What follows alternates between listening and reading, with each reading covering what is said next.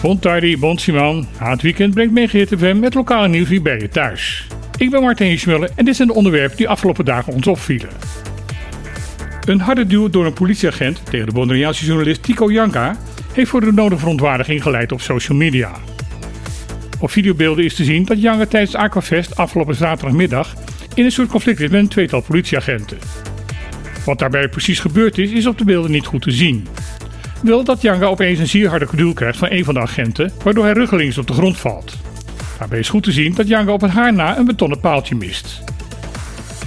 Op andere beelden die daarop later zijn opgenomen is te zien dat Janga in discussie is met een groepje agenten, waaronder degene die geduwd heeft. Deze situatie eindigt ermee dat Janga door 3 agenten in de boeien wordt geslagen en wordt afgevoerd. Wat precies de reden van het politieoptreden is, is niet duidelijk. De reacties op social media waren dat wel. Er wordt vooral geschokt en verbaasd gereageerd. In de meeste gevallen vindt men dat het politieoptreden onjuist is. Op vraag van Bonaire.nu heeft een woordvoerder van KPCR gezegd dat er onderzoek gedaan wordt naar dit incident. Ook wordt er gezegd dat Tico Janga een aanklacht kan indienen. Natuurbeschermingsorganisatie TINAPA waarschuwt voor de mogelijke invasie van een koraalsoort die niet in deze gebieden thuis hoort. Deze soort zou de bestaande koraal rondom Bonaire kunnen overwoekeren en daarmee verstikken.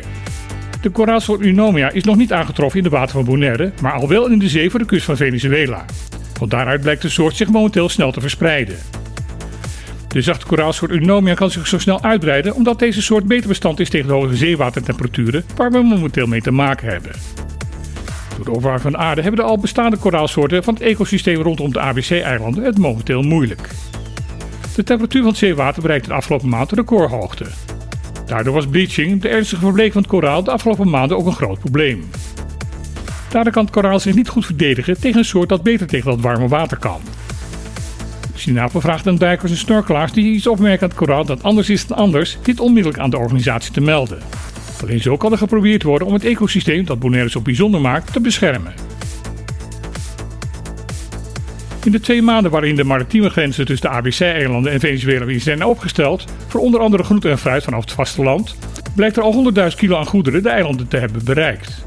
Het merendeel daarvan is naar Curacao gegaan. Momenteel zijn de 8 schepen die tussen het vasteland en het eiland heen en weer gaan. Autoriteiten in Venezuela verwachten dat aan het eind van dit jaar dit aantal waarschijnlijk zal zijn opgelopen tussen de 15 en de 20 schepen. Dat zou een record zijn. Naast het voordeel van de eilanden is deze vernieuwde export van artikelen ook zeer in het voordeel van de kustzone van Venezuela. Elke actieve boot betekent namelijk werk voor 15 à 20 mensen. Dit nog los van de werkgelegenheid die gecreëerd wordt door het produceren van de artikelen en het vervoer ervan naar de havens. De meeste artikelen die momenteel de ABC-eilanden bereiken zijn groente en fruit. Daarnaast is de vraag naar bouwmateriaal zoals zand, cement, ramen en aluminiumprofielen.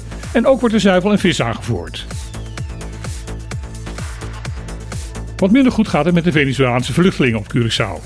Al tijden wordt de regering van het eiland gewaarschuwd dat de manier waarop er omgegaan wordt met mensen die vaak de erbarmelijke omstandigheden in het eigen land Venezuela proberen te ontvluchten beneden peil is. Meerdere organisaties als Amnesty International, maar ook de Mensenrechtencommissie van de Verenigde Naties hebben in Willemstad aan de bel getrokken zonder enig resultaat. Integendeel, de minister van Justitie Hato betoogde vorige week dat Amnesty International onterecht probeert om Curaçao een slechte naam te bezorgen. Echter, nu wordt de minister ook teruggefloten door de rechterlijke macht van Curaçao.